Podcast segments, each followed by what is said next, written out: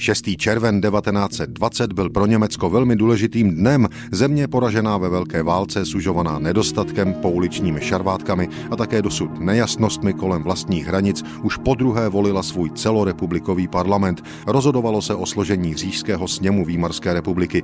Vývoj v zemi s termínem hlasování poněkud zahýbal. Původně se do Reichstagu mělo volit až na podzim 1920. Tehdy už podle předpokladů mělo být jasno o konečné podobě německých hranic. Ve východním Prusku pokračovaly dohady o připojení jeho jižních částí k Polsku, ve Šlesvicku severních regionů Dánsku a v Horním Slesku o jeho dělení mezi Německo a Polsko. Nakonec vše uspíšil tzv. Kapův puč na jaře 1920. Zbouřenci nabídli složení zbraní za souhlas německé vlády s dřívějším termínem voleb.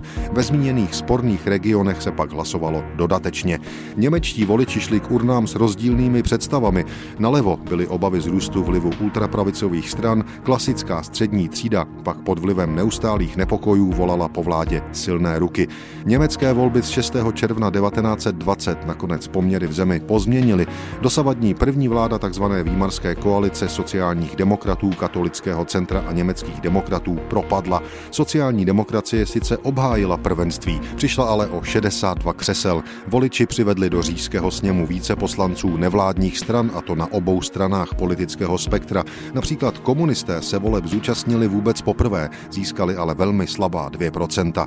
Říšský sněm se poprvé sešel 18 dní po historických druhých demokratických volbách v Německu.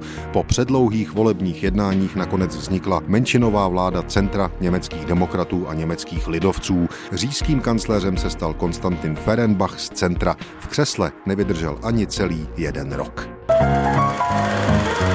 thank you